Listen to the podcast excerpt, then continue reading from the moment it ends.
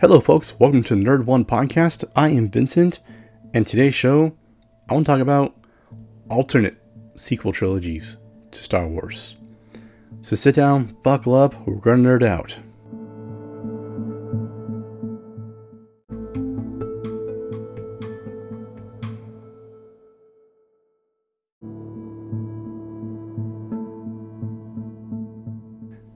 So, over a year ago, the Star Wars sequels concluded their run, and the response has been mixed. I mean, there are those folks who thought it was good, some people thought it was meh, some people absolutely hate it, and I know who you are. I've talked to you. And, you know, your complaints are justified, but, you know, there's also those rumors online that somehow, some way, you know, either one of the Star Wars TV shows, The Mandalorian, The Ahsoka, or some show is actually going to invalidate the trilogy. And if they do that, that'll be interesting to see. I don't think they will. I think that's going to be millions of dollars that kind of thrown out. I'm pretty sure that I'm pretty sure they made the money back, you know, three or four times fold. But today, I want to go over three alternatives to the Star Wars sequel trilogy. Now, let's start off with the Dark Forces trilogy. Now, if you recognize that, name, you'll understand this is actually a series of video games. Now, let me start.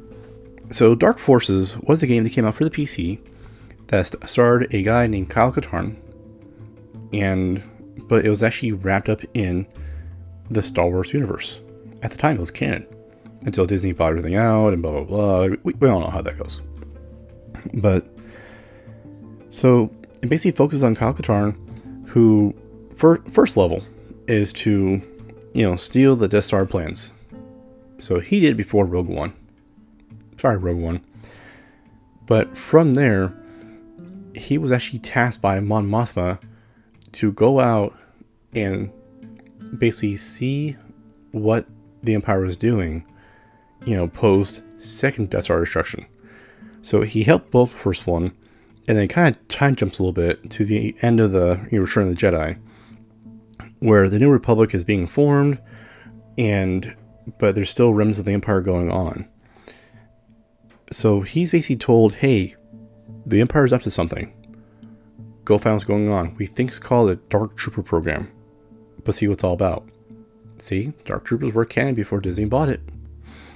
Thanks, Mandalorian. So, throughout the game, you're it's literally a first-person shooter, but you get to go through. You get to, of course, fight the stormtroopers. You get to fight a rancor, and really, the story itself is more of a Jedi less action packed kind of game. Because, I mean, there are parts where you're hopeless. I mean, you get captured, you're given nothing besides your fists, and yes, you can punch people in the game. But as time goes on, you find your stuff, and it's just, it's a good game. But the second one is Dark Forces 2 Jedi Knight. So this one here really expands upon the the story of Kyle Katarn. You know, what happened to his father, you know, his lineage, you know, who he really is. And actually brings in some other characters as well. Because with this, you get, of course, Kyle Katarn, um, you get Jan, his pilot, and, well, eventually lover. Spoiler, spoiler alert right there. But you also get, you know, Jerec, the Dark Jedi, who is a fallen Jedi Master who's looking for a place called the Valley of the Jedi. And the Valley of Jedi is basically a place of pure concentrated force. Not dark, not light, just pure dark concentrated force. And he's looking for it because he wants to rule the galaxy.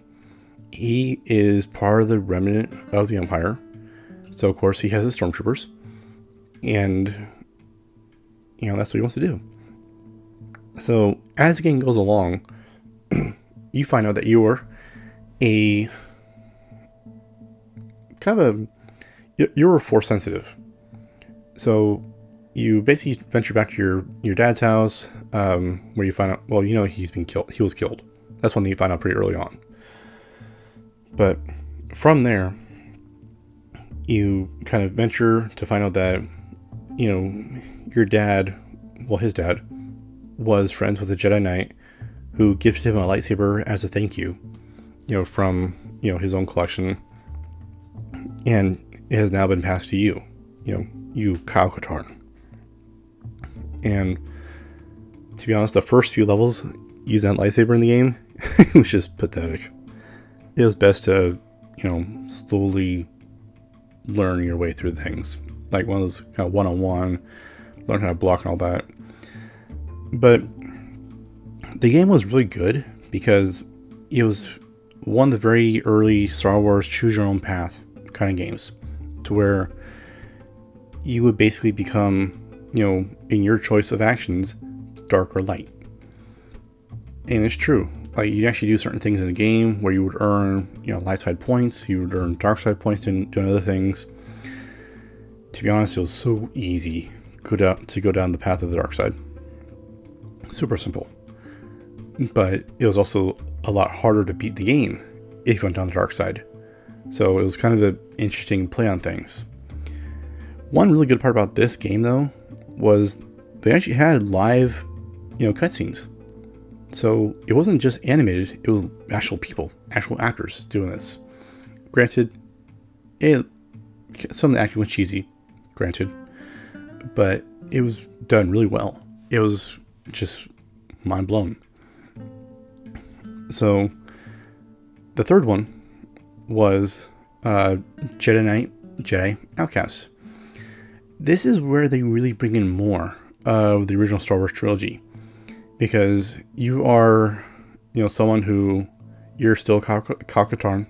Is this is kind of the year end of the trilogy, and basically, you are you've given up your ways of the Jedi for what you had learned, you know, throughout the second game.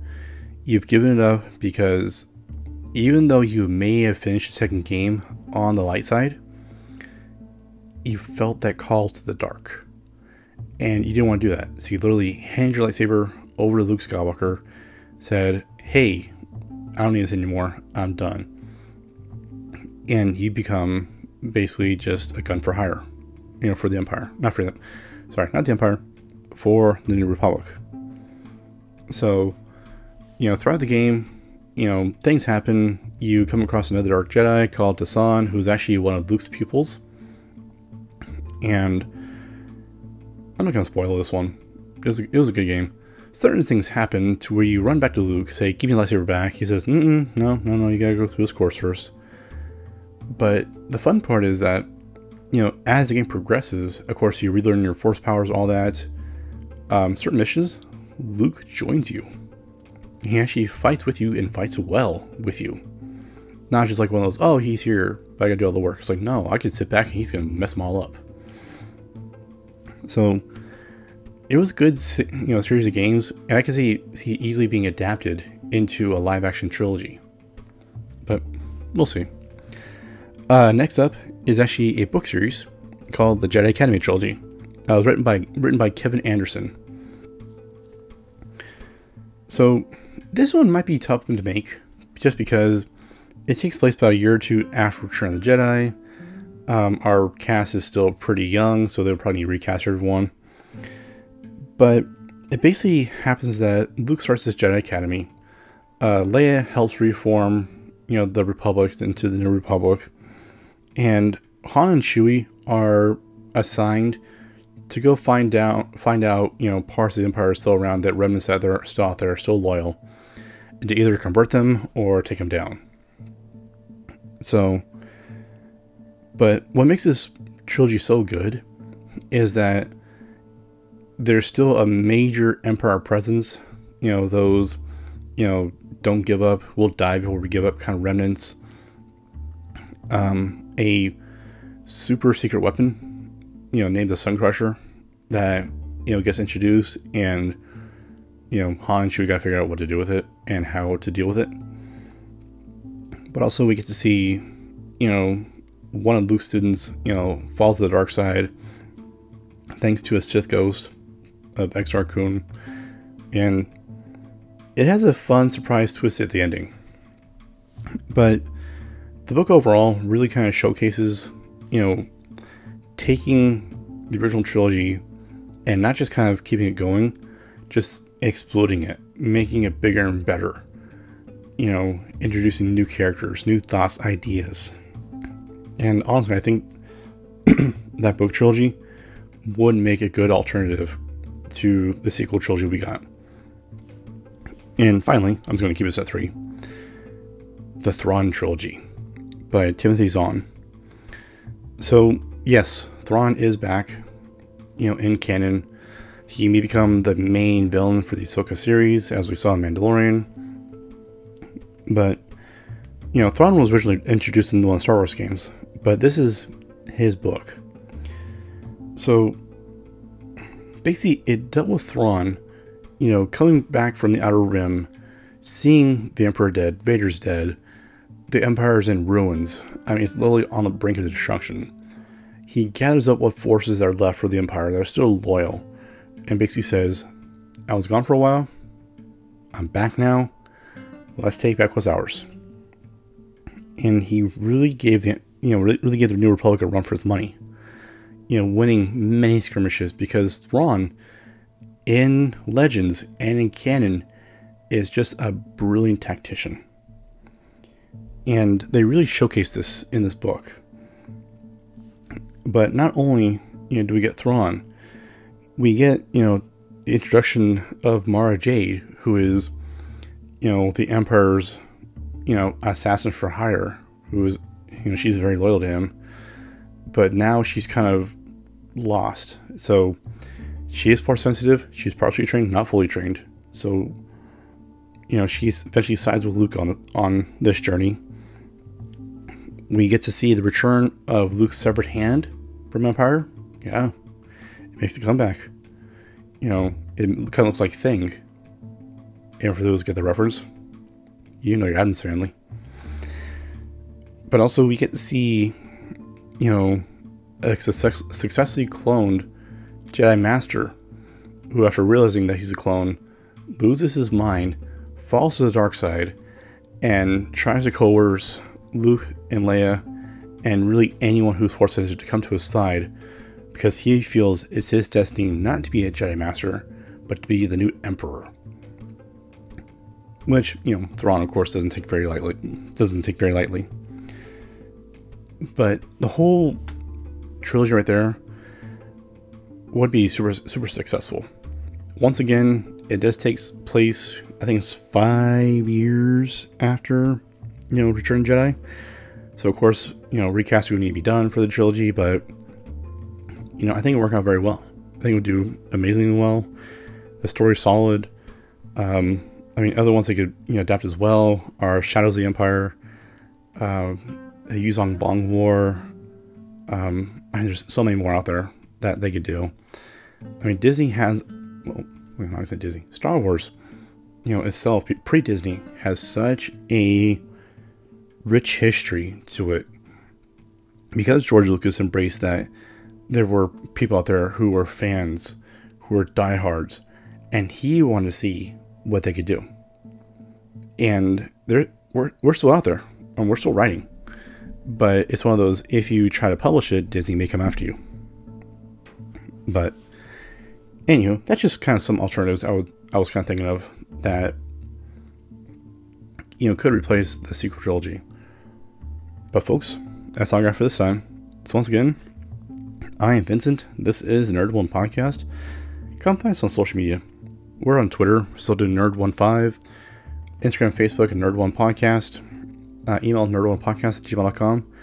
But if you don't mind, could you please share the episode, like, subscribe, uh, re- retweet it, um, and let's grow the nerddom together. But you'll find us on really every major podcast player Apple, Google, Spotify, iHeartRadio, um, Breakerbox. There's a few others. But until next time, stay safe out there. Wash your hands, stay clean. We'll talk to you soon, and have a great day out there. Bye now.